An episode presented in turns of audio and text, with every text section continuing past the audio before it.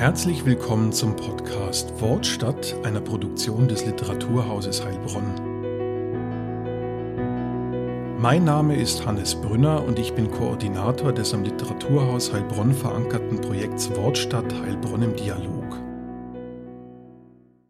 Mit Hilfe von interdisziplinären, innovativen und wissenschaftlich fundierten Methoden will das Projekt jungen Menschen neue Zugänge zu Literatur und Sprache eröffnen. Das Kernanliegen des von der Dieter Schwarz Stiftung geförderten Projekts ist es, auf die kulturellen und sprachlichen Herausforderungen an die Bildungslandschaft zu reagieren, die durch den gesellschaftlichen und technologischen Wandel entstehen. In der siebten Folge gehe ich mit dem in Frankfurt lebenden Schriftsteller Martin Pieka ins Gespräch. Pieka wurde 1990 als Kind polnischer Eltern im hessischen Bad Soden geboren. Die erste größere Auszeichnung für sein Werk, das bisher vor allem aus lyrischen Texten besteht, erhielt er bereits 2012 mit dem Open Mic Preis des Berliner Hauses für Poesie. Kürzlich wurde er bei den Klagenfurter Tagen der deutschsprachigen Literatur gleich in zwei Kategorien ausgezeichnet.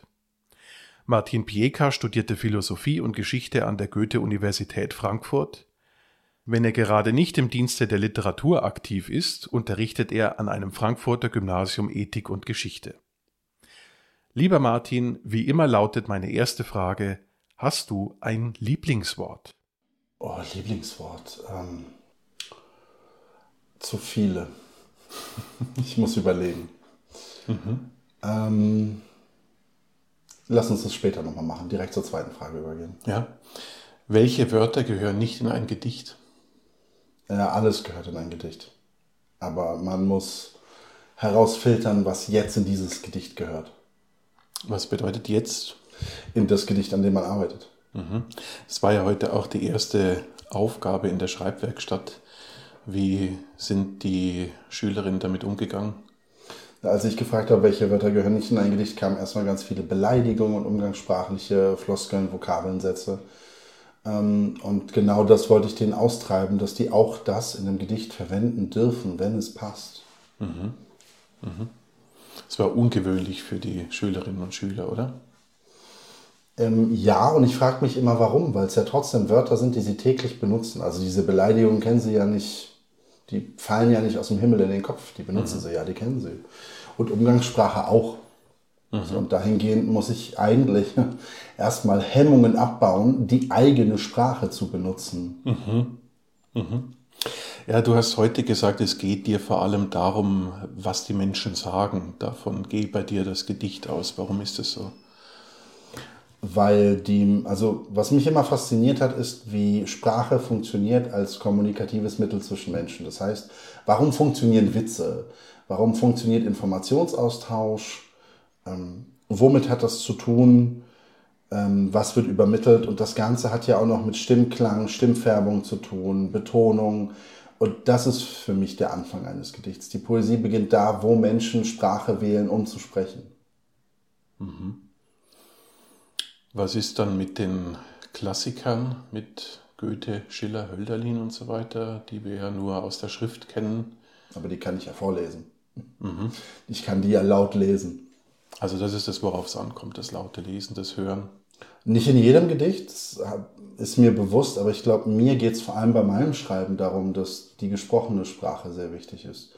Und vor allem bei einem Goethe, einem Schiller oder einem, einem Hölderlin geht es ja auch immer darum, wenn man die laut vorliest, dass die was entwickeln. Einen Rhythmus, einen Ton, eine Dynamik.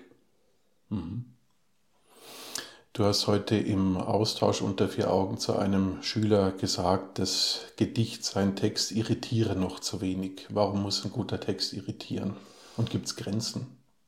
Ja, Grenzen gibt es bestimmt, aber Grenzen werden immer wieder neu verhandelt. Ähm, Grenzen gibt es immer irgendwo für alles. Mhm. Aber es irritiert zu wenig, habe ich gesagt, weil ich das Gefühl habe, ein Gedicht muss in mir einen Denkprozess oder, oder ein einen Denkprozess auslösen oder es muss ein Gefühl nachvollziehbar machen, das ich vorher nicht nachvollziehen konnte. Vielleicht sogar mir ein neues Gefühl aufzeigen oder ein Gefühl für eine Situation, ein, ein Wort, eine Wendung. Ähm, Irritation ist, glaube ich, da wichtig, weil so ein gewisses Stolpern in der Sprache manchmal wichtig ist, um sich die Wörter genauer anzuschauen. Mhm. Stolpern in der Sprache, wie ist das zu verstehen? Na, wenn ich, wir hatten heute diesen schönen Satz, ähm, heute hat eine Schülerin geschrieben, heute träume ich davon, wer ich früher war und vermisse die Person. Mhm. Und das, das lässt mich stolpern, weil ich kenne alle diese Worte in diesem Satz. Mhm. Aber wenn ich von mir träume, von früher, dann bin ich ja diese Person nicht mehr. Das heißt, da gibt es eine ganz, ganz interessante Bedeutungsverschiebung in der Bedeutung der Worte. Denn eigentlich träumt man ja nicht von seinem Früher, sondern die meisten Menschen träumen ja von der Zukunft. Und obwohl Träume ja die Verarbeitung der Vergangenheit sind, aber in diesem Moment ist sich jemand unheimlich bewusst, dass die Person etwas verloren hat, das sie vermisst an sich selbst. Und das ist äh, ungewöhnlich.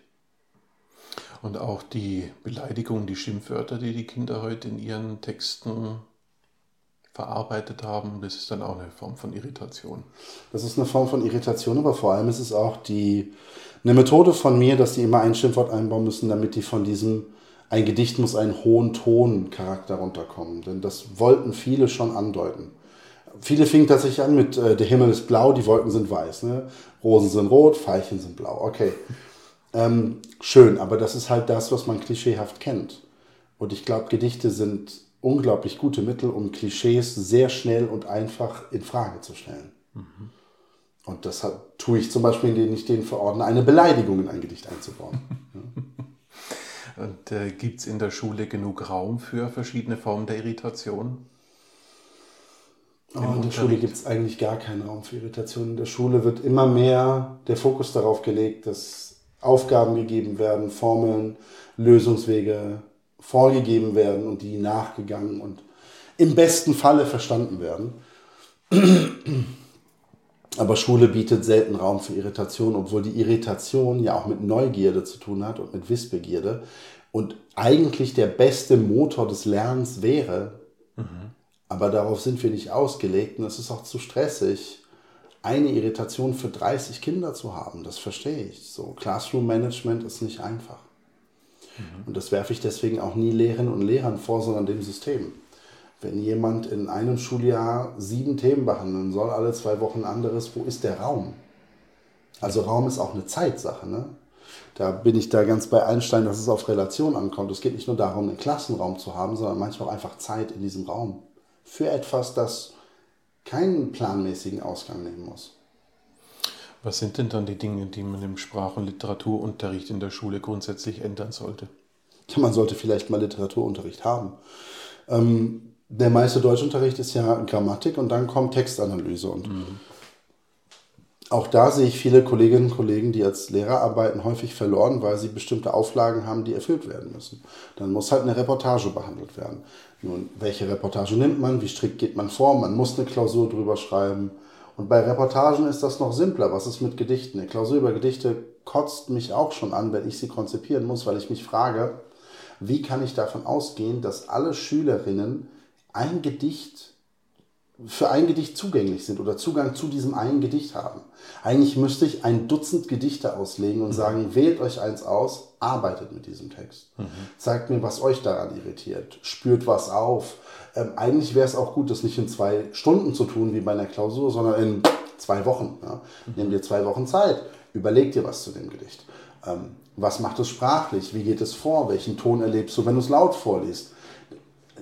Eine, eine Klassenarbeit ist der denkbar schlechteste Ort für Kunst.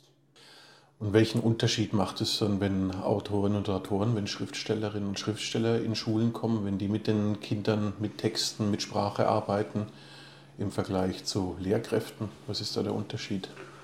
Ähm, ich weiß nicht, ob das, was ich jetzt sage, zu 100% zutrifft, aber ich, in meiner Vorstellung tut es das. Kunstlehrerinnen sind bildende Künstlerinnen. Musiklehrerinnen sind Musiker, mhm. Musikerinnen. Aber warum haben denn die, die mit der Sprache arbeiten, so wenig Raum in der Schule? Mhm. Denn wir arbeiten die ganze Zeit mit der Sprache. Und es wäre sogar förderlich, finde ich, wenn wir den Unterricht ein bisschen entzerren und ab und an sowas wie ne, freie Kunst ist jetzt ein bisschen hochgegriffen, aber dann halt mal eine Woche oder einen Monat immer wiederkehrend Literaturunterricht haben. Mit einem Autor zusammen. Dass man über Texte spricht, über Sprache spricht, Bedeutung, Themen, Inhalte. Das heißt nicht, dass wir Lehrerinnen nicht brauchen. Das heißt, dass vor allem wir Autorinnen die brauchen für organisatorische Dinge, Hilfestellung. Gerne auch Hilfe bei der Durchführung dieses Unterrichts. Unbedingt sogar. Weil die Lehrerinnen sind immer noch die, die ihre Schülerinnen am besten kennen mhm. und einschätzen können. Ähm, aber es ist wahnsinnig, dass in allen anderen Kunstsparten die Personen auch diese Künstler sein müssen, aber im Deutschunterricht nicht. Jetzt könnte man Deutsch und Literatur trennen, so wie in England.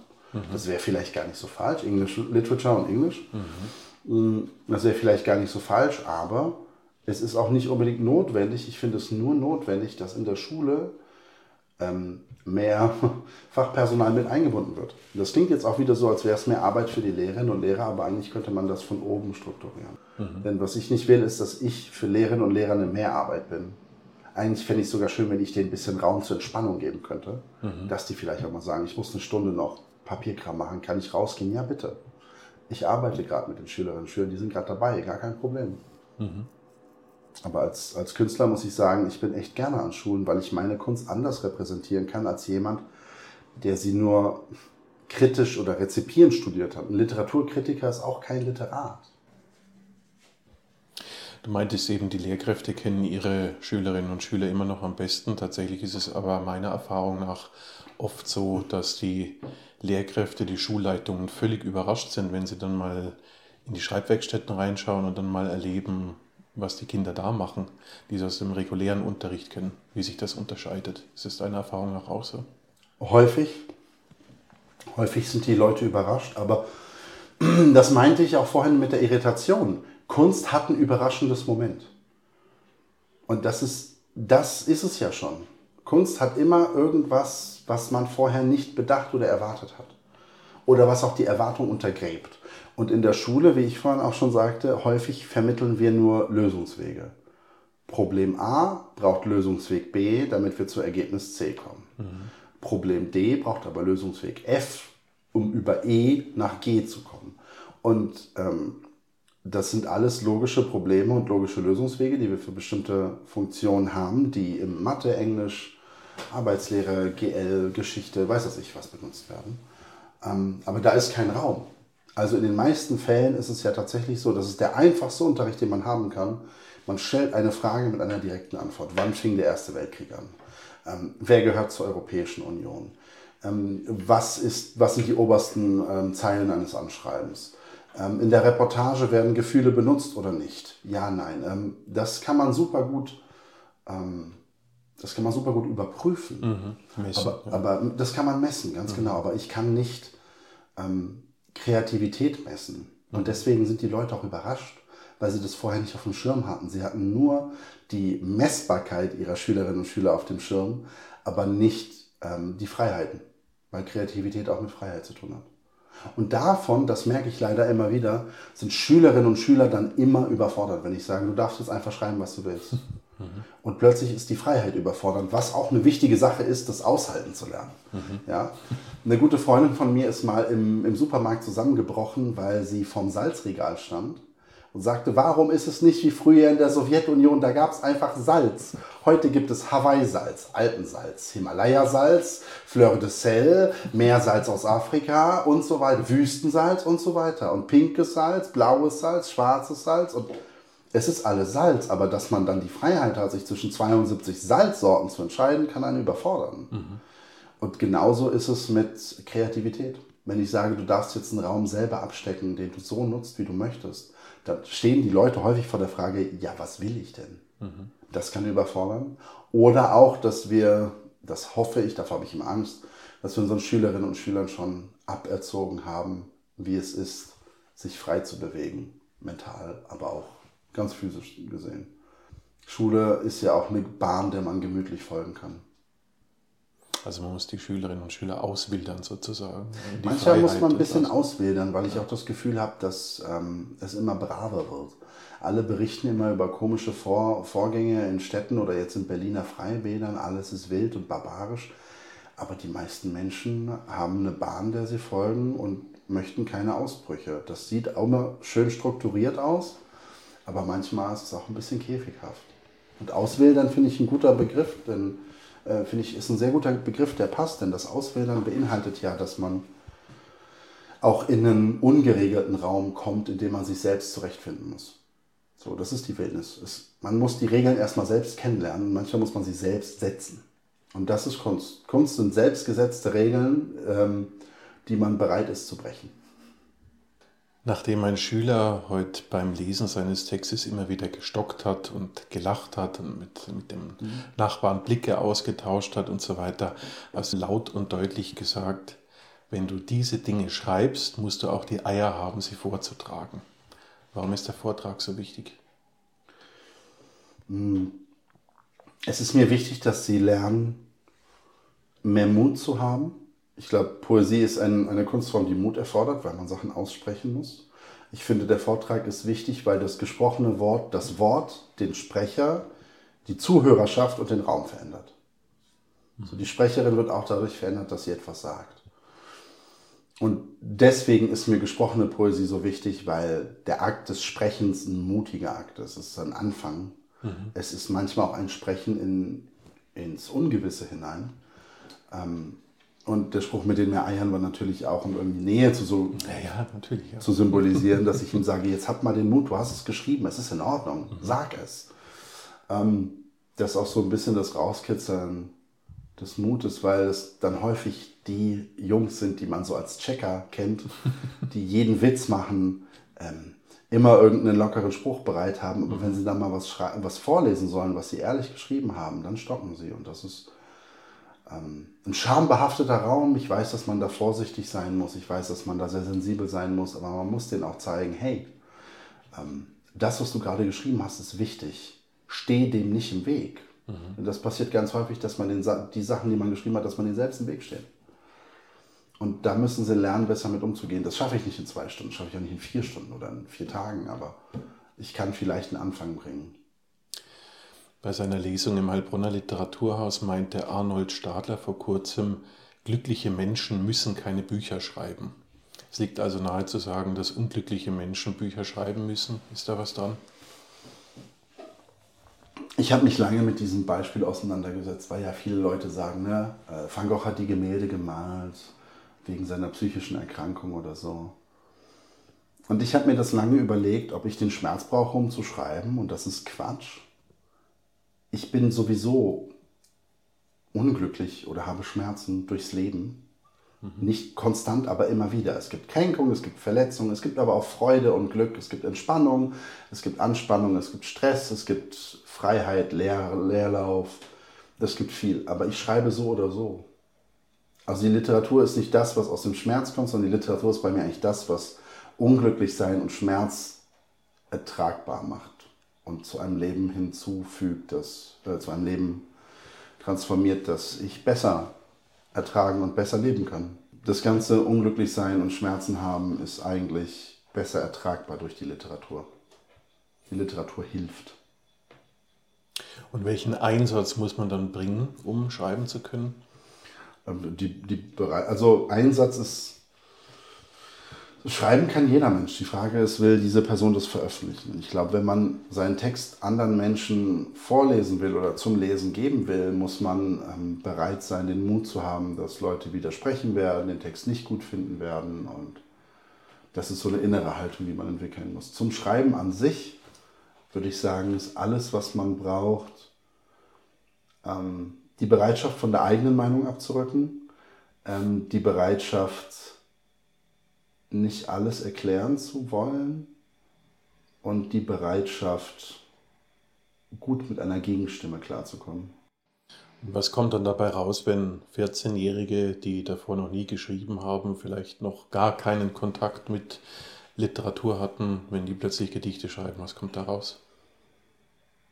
Ähm, häufig kommt etwas raus, was sie selber nicht vermutet haben, nämlich ähm, wirklich gute Sätze und Verse. Ähm, es kommt raus, dass sie lernen, sich selbst zu überraschen, dass sie lernen, sich selbst kritisch zu betrachten, weil sie plötzlich ihr eigenes Geschriebenes hinterfragen. Denn die kommen dann zu mir und fragen mich nach meiner Meinung und ich sage dann eben, das ist zu wenig Irritation. Also fragen sie sich, warum brauche ich denn Irritation? Ich will doch einfach nur einen hübschen Text schreiben. Und dann merken sie, naja, So ein schöner Text bringt halt nichts. Man liest das, vergisst es und es bringt auch nichts. Ähm, was mich immer wieder erfreut, ist, dass ich merke, dass 14-Jährige unheimlich kreativ sind. Mhm. Dass sie ähm, einen eigenen Blick auf die Welt haben und den auch beim Schreiben reflektieren lernen. Das ist, glaube ich, sehr wichtig. Du hast die Kinder heute auch explizit dazu ermutigt, dass sie Wörter, Formulierungen, Sätze aus anderen Sprachen in ihre Texte mit einbauen, einweben. Warum ist das wichtig? Ähm, ich habe ähm, auf Deutsch angefangen zu schreiben, weil ich mich auf Polnisch nicht getraut habe. Aber nicht nur deswegen, sondern auch noch der viel wichtigere Grund ist eigentlich, glaube ich, dass ich auf Deutsch angefangen habe zu schreiben, weil Deutsch für mich eine Kommunikationssprache nach außen war. Mhm. Ja, das ist die öffentliche Sprache. Auf Ämtern, in der Schule, ähm, im Supermarkt, überall, wo Öffentlichkeit ist. Und ähm, das heißt, das ist für mich auch eine Form der Kommunikation, aber auch des Aussprechens in einem Raum, wo Gehör möglich ist. Und ich habe das für mich als Kind und als Jugendlicher sehr strikt getrennt, Polnisch daheim, Deutsch draußen.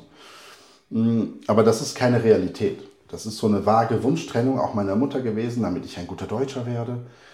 Ähm, und so ist aber nicht die Realität. Die Realität ist, dass in vielen Haushalten viele Sprachen gesprochen werden. Mhm. Und dass es normal ist, dass man am Tag zwischen Sprachen hin und her wechselt. Mhm. Und Realität ist auch, dass man es aushalten muss, dass vielleicht irgendjemand neben einem eine Sprache spricht, die man nicht versteht. Das ist so. Das war auch schon immer so. Ja? Das war in den 50er, 60ern nicht so, weil Deutschland alle rausgeschmissen oder umgebracht hat. Aber das war vorher auch hier so. Und das ist jetzt wieder so. Das ist der Normalzustand der Welt. Menschen wandern, ziehen um, ziehen weg, tauschen sich aus. Das ist menschliches Leben. Ja? Dass nationale Grenzen feste Grenzen sind, das wollen immer nur Nationalisten und Leute, die gerne Veränderungen, äh, die nicht gerne Veränderungen sehen. Menschen, die mit Veränderungen nicht gut klarkommen, aber vor allem mit einer Veränderung, die ihrer Norm widerspricht, die aber keine realistische Norm ist. Das ganze Ruhrgebiet ist ohne Polen nicht möglich. Der Wiederaufbau der BRD ist ohne Türken, Portugiesen, Italiener. Spanier und ich habe noch viele vergessen, nicht möglich. Mhm. Das funktioniert nicht. Wir brauchen uns einander. Und deswegen finde ich es auch wichtig, dass wir diese Sprachen reflektieren und die auch einbauen. Ich muss auch aushalten, wenn in einem Gedicht was Türkisches drin steht und kein Türkisch kann. Ich höre es doch jeden Tag und kann es nicht. Und es ist okay. Mhm. Es ist keine Hürde, es tut mir nicht weh. Und dann kann ich mir das entweder übersetzen, weil Google Translate ist, wir sind im 21. Jahrhundert, oder ich lebe damit. Aber wenn ich das anfeinde, zeige ich eigentlich nur, wie wenig ich bereit bin, anderen Menschen ihre, ihre Eigenartigkeit zuzugestehen. Könntest du dir vorstellen, nur eine Sprache zu sprechen? Ich glaube, das kann die, der, der Großteil der Welt nicht, weil das auch so eine europäische Sache ist, die ich historisch nach 45 verorte mhm. weil vor 45 die Einsprachigkeit normal war und dann haben sich diese Grenzen und durch dieses durch diesen gewalttätigen Akt des Zweiten Weltkriegs einfach so viel verschoben, dass die Leute dachten, es wird einsprachiger. Also die dachten dann, es ist einsprachig. Mhm. Aber so war es nicht. So, es gab in Polen schon immer Litauer und es gab schon immer Polen in Lettland und in Deutschland und Deutsche in Polen und Deutsche in Böhmen und Tschechen in Deutschland. Ähm, das funktioniert nicht. Und die Leute lernen immer mehrere Sprachen, einfach so nebenbei man wächst ja damit auf, dann lernt man auch was. Man will ja auch kommunizieren in den meisten Fällen. Und ich glaube, wenn man sich jetzt auch die Weltkarte anschaut, ist eine Einsprachigkeit wirklich rudimentär selten. Mhm. Also es ist gar nicht so häufig, dass Menschen wirklich nur eine Sprache sprechen. Mhm. So, das hätten wir gerne. Und das ist lustigerweise im Westeuropa so gewesen. Ähm, ne, dann hier Deutsch, da Französisch. Und lustigerweise ist ja Deutsch gar nicht einzige Amtssprache bei uns, aber das wissen viele nicht. Sorbisch gibt es auch, so eine mhm. slawische Sprache. Und äh, im Ostblock hat Stalin die Nationalgrenzen viel krasser festgelegt und dadurch ähm, zu einem viel stärkeren nationalen Charakter verholfen, obwohl ja eigentlich Internationalität so ein ähm, großer, großer Orientierungspunkt für die Sowjetunion war. Aber das war einfach so krass forciert von Stalin, wo welches Volk leben soll oder ausgemerzt werden soll. Mhm. So das Baltikum sollte ja wirklich ausgetauscht werden durch Russen. Ähm, das eine Sprache zu sprechen ist für den Großteil der Welt unvorstellbar. Und ich möchte es auch nicht mehr haben, denn ich merke, wenn man mit zwei Sprachen aufwächst, äh, wie man zwischen den Sprachen stolpert und plötzlich Bedeutungsebenen oder Strukturen kennenlernt, die ja. ähm, man dann plötzlich erst betrachtet, wenn man merkt, wie gleichzeitig verinnerlicht, sie man hat, aber auch wie seltsam sie sind. Mhm. Und dafür braucht man etwas anderes, um sich selbst besser kennenzulernen. Ja? Man muss immer schauen, äh, dass man mit anderen konfrontiert wird, um mit sich selbst ja immer eine bessere und tiefere Bindung eingehen zu können. Mhm. Du bist ja selbst Lehrer. Welchen Unterschied macht es denn, wenn Kinder oder Jugendliche übers Schreiben und nicht übers Lesen mit Literatur in Kontakt kommen? Weil der Zugang in der Schule üblicherweise ja übers Lesen stattfindet. Die Kinder kriegen Texte empfohlen, Texte vorgelegt, es gibt die Pflichtlektüre. Aber was ja. passiert da, wenn sie also schreiben? So, eine, so einen literarischen Text in der Schule zu analysieren, kann auch manchmal so eine Form von Anatomie sein. Also man hat mhm. auch schon einen toten Körper vor sich. Ein literarischer Text in der Schule kann häufig eine Obduktion sein. Man will ja auch nicht, dass das Ding noch lebendig ist. Manchmal möchte man ja auch eine ganz klare, einfache Interpretation haben. Mhm. Das ist ein unlebendiger Text dann für die Lehrkräfte häufig. Ähm, das ist der Text aber an sich nicht. Er wird dazu gemacht. Ich glaube tatsächlich zum Schreiben, die meisten Jugendlichen schreiben. Björn Kulik schrieb in einem Gedicht, ich tue etwas, was die meisten Jugendlichen tun.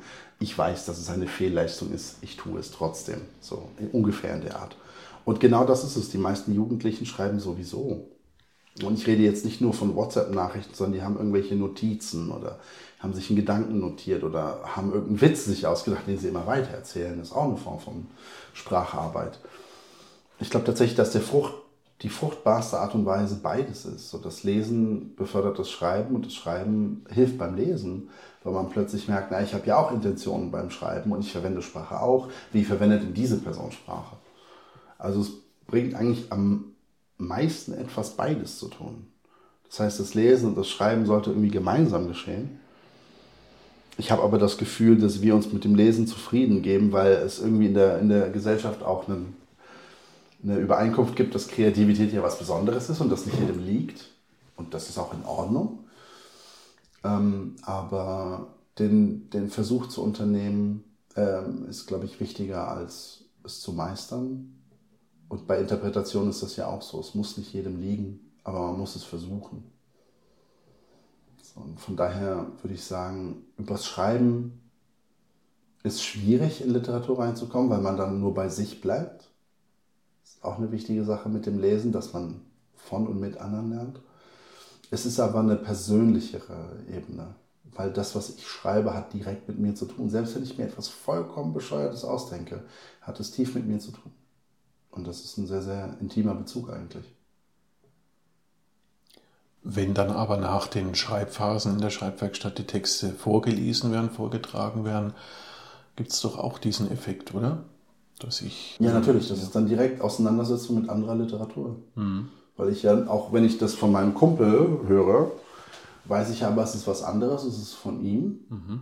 Und trotzdem kann ich irgendwie damit umgehen. Also es ist auch ein sehr, sehr wichtiger Effekt. Deswegen lasse ich auch gerne laut vorlesen nach Schreibwerkstätten, weil sie merken sollen, was sie selbst geschaffen haben also welchen Text habe ich geschrieben, das, das habe ich gemacht, das kann man jetzt hören von mhm. mir. Mhm. Und die anderen hören auch, was produziert wurde und wie mit Sprache umgegangen wurde. Mhm.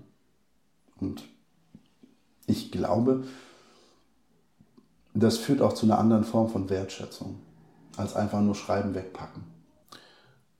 Du hast ja dann auch zumindest teilweise zum Interpretieren ermutigt und die Schülerinnen, die Schüler, die die Texte selber geschrieben hatten, sollten erstmal ruhig sein, nicht kommentieren. Wie gehst du generell mit der Autorintention um? Du hast ja da heute auch.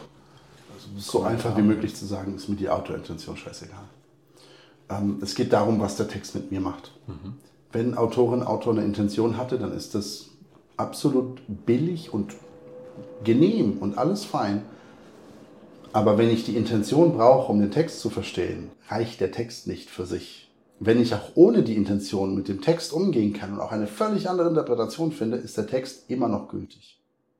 Weil der Text was mit mir macht und in mir auslöst und einen Denkprozess in Gang setzt. Am Ende ist es auch bei meinem Text nicht wichtig, was ich dachte, sondern was die Person aus dem Text rausziehen kann, wie sie mit dem Text umgeht. Das ist viel wichtiger. Und eine Intention ist auch immer irgendwas Abschließendes. Leute wollen wissen, war meine Interpretation richtig oder nicht? Ist das jetzt gültig? Und auf diese Richtigkeit muss man auch lernen zu verzichten, denn wir alle werden im Leben konfrontiert mit Situationen, mit denen wir nicht gut umgehen können, die wir nicht ganz durchblicken, die wir selber interpretieren müssen. Und am Ende wird niemand dastehen und sagen, das war eine 3 Plus, aber das ist eine ganz ordentliche Leistung gewesen. Es gibt keinen Erwartungshorizont fürs Leben. Dass es in der Literatur nicht um die Kategorien richtig und falsch geht, ist für die Kinder dann eine besondere und sicherlich wertvolle Erfahrung. Im Anschluss an das Interview verriet mir mein Gesprächspartner übrigens noch, dass sein Lieblingswort das Wort und sei, weil es die Macht habe, alles Denkbare miteinander zu verbinden. Herzlichen Dank an Martin Pieka für das tolle Gespräch und die wichtigen Denkanstöße. Ich hoffe, Sie hatten viel Freude beim Zuhören. Wenn Sie keine der weiteren Folgen des Wortstadt-Podcasts oder auch der anderen Formate des Literaturhauses verpassen wollen, dann abonnieren Sie uns jetzt. Mehr Informationen zum Projekt und den Beteiligten finden Sie auf der Website des Literaturhauses Heilbronn. Machen Sie es gut und bis bald.